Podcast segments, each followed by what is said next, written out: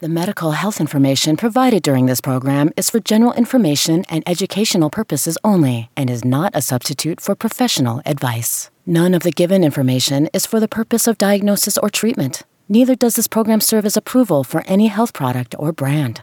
This program aims to enhance your personal health and wellness through the adoption of healthy lifestyles and your prompt presentation to the health professional whenever you suspect that you are ill. For treatment and professional advice, ensure you consult your physician.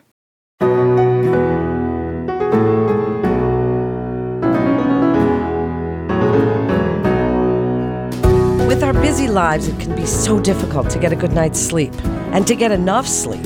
But getting sleep and quality sleep is so important for your overall health. Welcome to Say Yes to Good Health with Memorial Hospital. I'm Melanie Cole, and we are discussing sleep hygiene today. Joining us is Mary Jane Clark. She's the West Central Illinois AHEC Director and a DIP ACLM certified lifestyle medicine nurse at Memorial Hospital. Mary Jane, I'm so glad to have you join us again today. This is such a great topic, and people I don't think realize the importance of good quality sleep, and we know our teens and 20 somethings don't.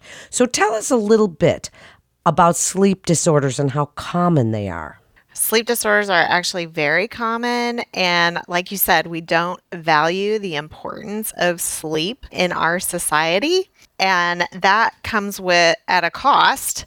Being awake for 18 hours is the same as someone having a blood alcohol content of 0.05.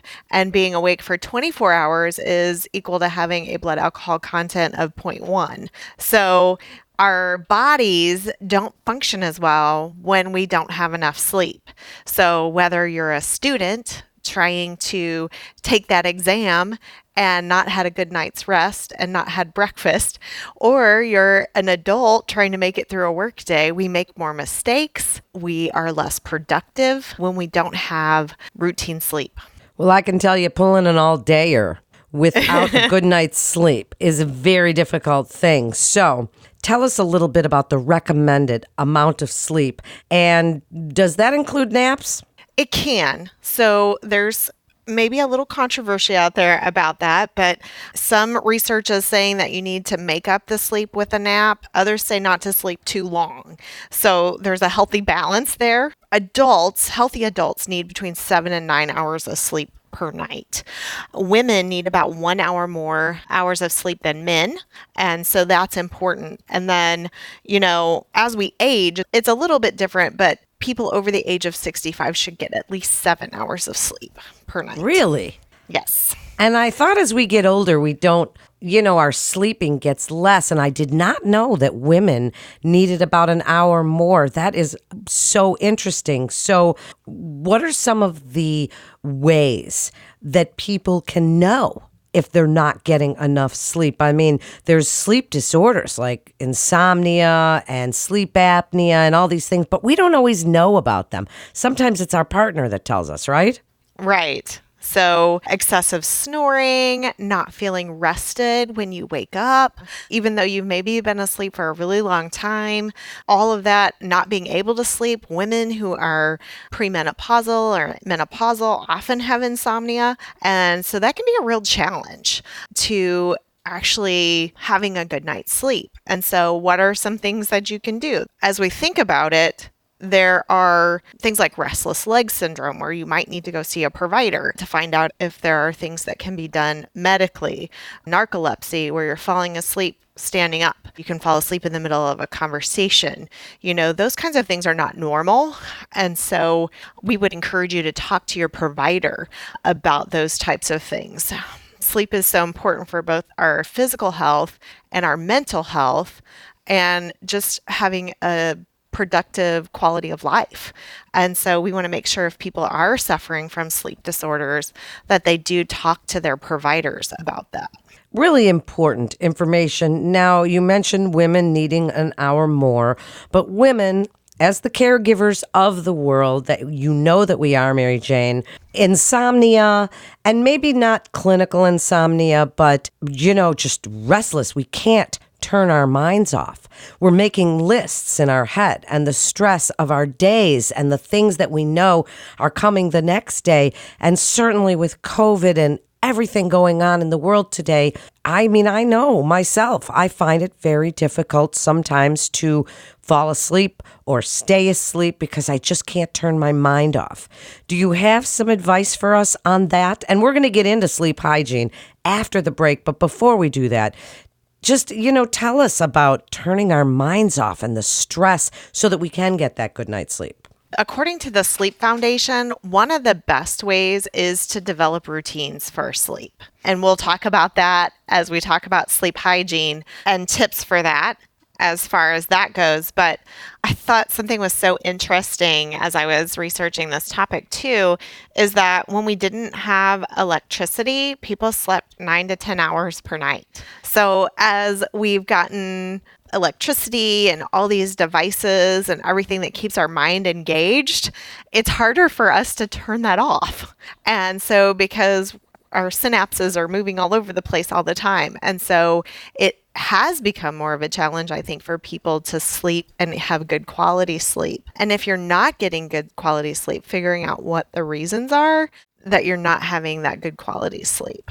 Well, how do they figure out the reasons? We've heard the word sleep study, and if you do go to your your primary care provider and they recommend you to a sleep specialist, how do you get a good night's sleep in a sleep study? If you're hooked up, I mean, I know people are pretty hesitant to even try one of those studies. I myself would like to, but I wonder, t- can you tell us about those? I have seen them done and been part of that, but part of getting it done and the fear of going and doing it or whatever can limit you because, you know, if you have sleep apnea or you have something else that's keeping you from sleeping well, it's better to go and do the test than it is to wait and just continue to feel fatigued. There's lots of things that can cause us to be fatigued, but I think the first place is to start with a conversation with your provider. And even some dentists are collecting information on our sleep. You know, do you snore a lot? Do you wake yourself up in the middle of the night? You know, what are some of those symptoms? And it's important to figure out what's causing that. Is it sleep apnea? Do you need a CPAP or a BiPAP machine that will help you get good quality sleep? Some patients will say that after they put their CPAP on for the first time, they actually dream because they have not been dreaming because they weren't getting good quality sleep. Well, it's so important. And can you tell us some of the health risks? Because we're learning more and more all the time. I mean, we all know sleep is important, right? It seems obvious, but people don't realize the connection that we're learning more and more about now between obesity and diabetes and heart disease, all these things when we're not sleeping well. And mental illness and you know it messes with our nervous system so we're not able to you know make quick responses to things. We have inability to concentrate.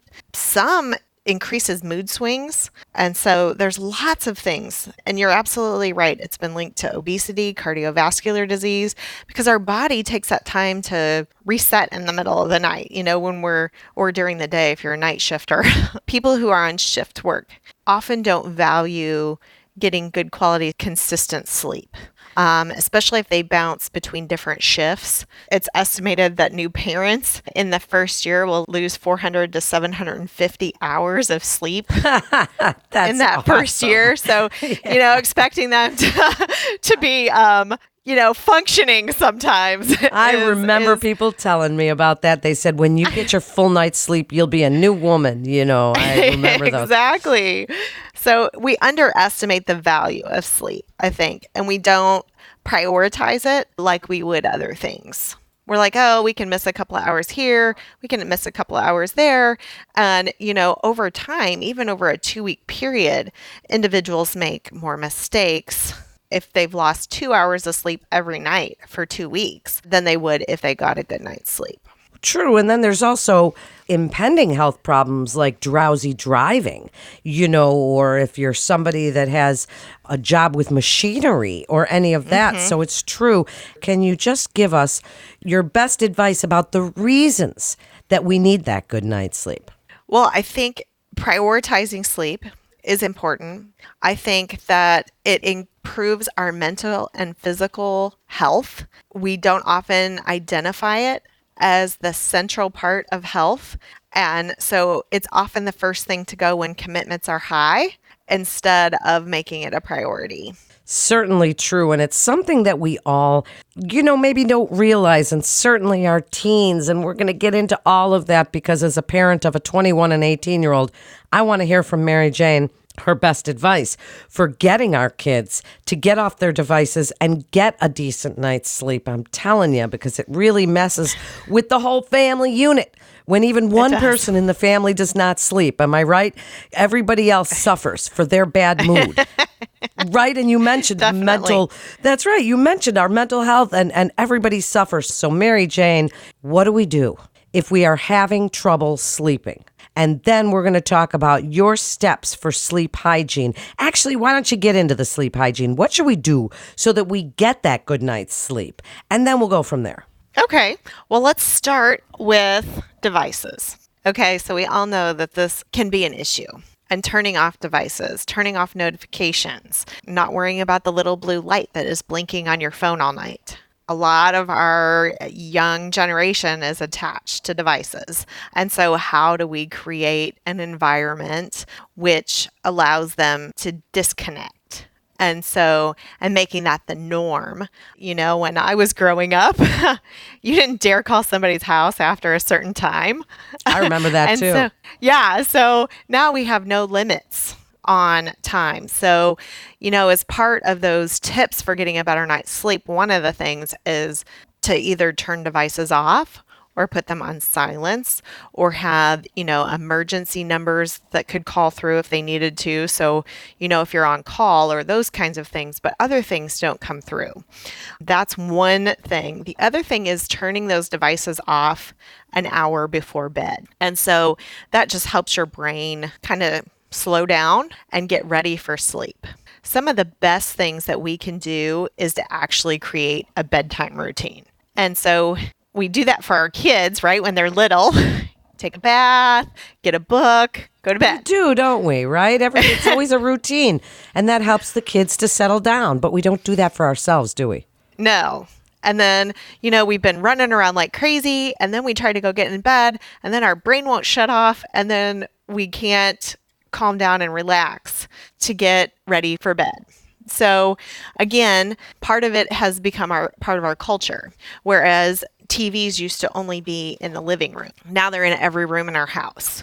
You know, and so falling asleep with the TV on does not allow us to get a good night's sleep.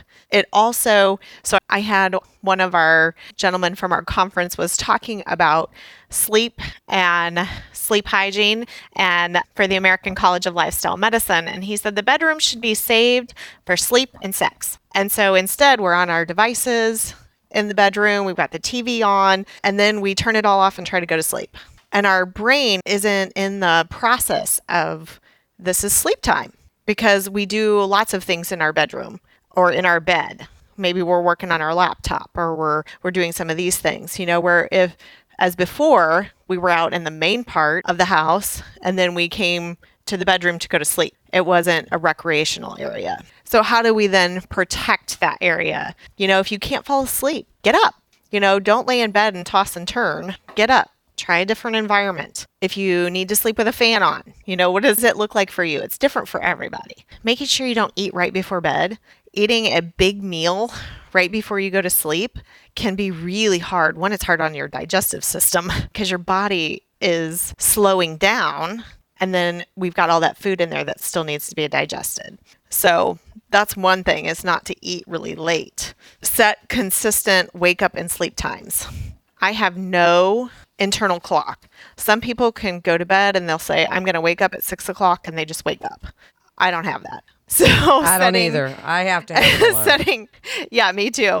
So setting consistent times gets our body ready for sleep at that time. It's setting up a schedule just like we do for babies. We set them up on a schedule or try to. And then not having caffeine late in the day is also an important part of that.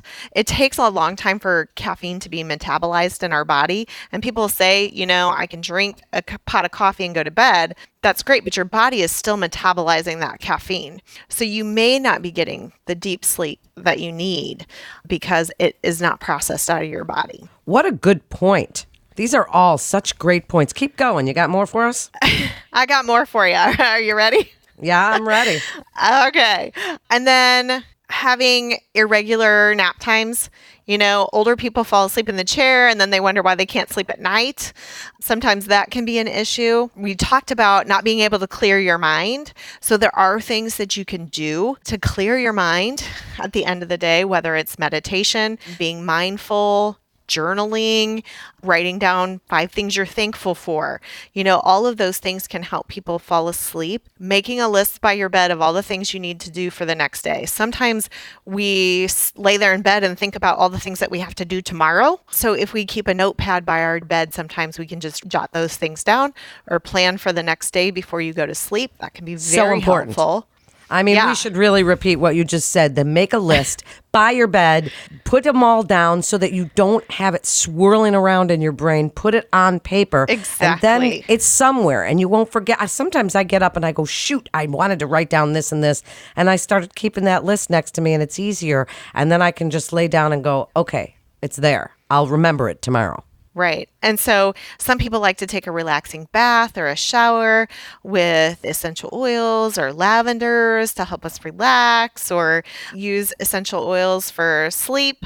Those are all things that you can do. Again, you have to find what works for you. I have found that getting up out of bed if I'm not sleeping is helpful, moving to a different environment. So, finding the things that work for you, making sure you have a comfortable bed and mattress, a comfortable pillow. Sometimes it's as easy as washing the sheets and putting fresh sheets on the bed. Sometimes that's helpful. And then getting sunlight in the afternoon. This is one of those things that that people who work inside all the time maybe struggle with go for a, a break in the afternoon having that sunshine at that in that afternoon period uh, and being exposed to it will actually help you sleep exercising regularly but not before bed But not before bed. That's not right. before bed because you know part of the sleep process is relaxing your body unless you're doing sleep yoga or something like that there are things that you can do before bed but you know practicing stretching or doing some things that are helpful for you to go to sleep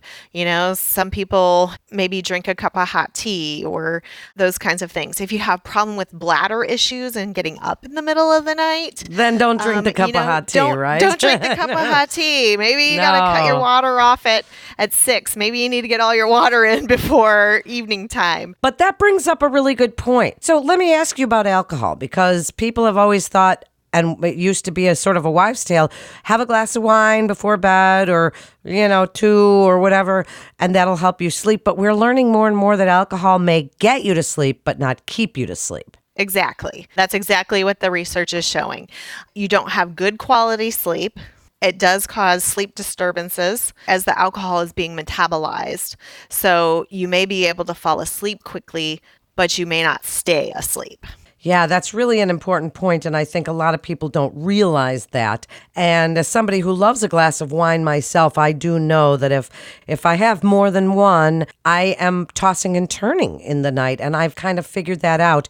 We only have a few minutes left, so I'd like you to talk about room temperature and darkness and your best advice for sleep hygiene and good sleep hygiene because we have learned in this show today about the complications of untreated sleep disorders and certainly not quality sleep and not enough sleep. So wrap it up for us, Mary Jane, with your absolute best advice. Well, like you said, making sure you have a dark room, making sure you're not falling asleep to the TV, making sure that you're turning devices off, and figuring out what works for you for relaxation. There are tips and things to falling asleep faster by relaxing every part of your body, dropping your shoulders, releasing tension, you know, going through each part of your body making it relax, using your brain, if you will, to make every part relax, taking deep breaths, clearing your mind, and really trying to make a routine for yourself are some of the best things that you can do. I was just doing that right along with you as you were saying that. Relaxing all the parts. I don't want to fall asleep right now because I'm in the middle of the show, but I mean that is really great information and and you can even like find some of those online, right? Like Calm or Headspace or one of those things that you can that help you to learn to relax, right? And tell us quickly. There are bedtime meditations So you can look that right. up. That's right. You can look up bedtime meditation. That's a great idea. And very quickly tell us when we should look for help from our providers. If you are having trouble staying awake when you're talking to somebody, if your spouse says you snore a lot, or they catch you gasping for air, or see that you're not breathing through the middle of the night, if it scares your spouse or significant other, you probably need to make sure you go see a provider. You know, if you're having long bouts of insomnia, they may recommend that you take a melatonin or something like that to sleep. You know, be careful with sleep aids because they can have a counterintuitive issue. So you want to make sure you talk to your provider about those kinds of things. And then you know, if you can't stay awake while you're driving or anything like that, make sure you follow up with a provider. Great information. Mary Jane, what a great guest you are. Thank you so much for joining us today. And that wraps up this episode of Say Yes to Good Health with Memorial Hospital. And for more health tips, please visit our website at mhtlc.org to get connected with one of our providers. I'm Melanie Cole.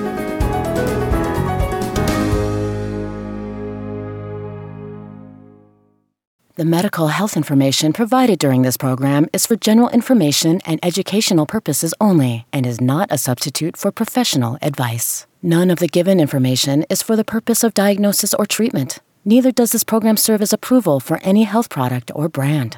This program aims to enhance your personal health and wellness through the adoption of healthy lifestyles and your prompt presentation to the health professional whenever you suspect that you are ill. For treatment and professional advice, ensure you consult your physician.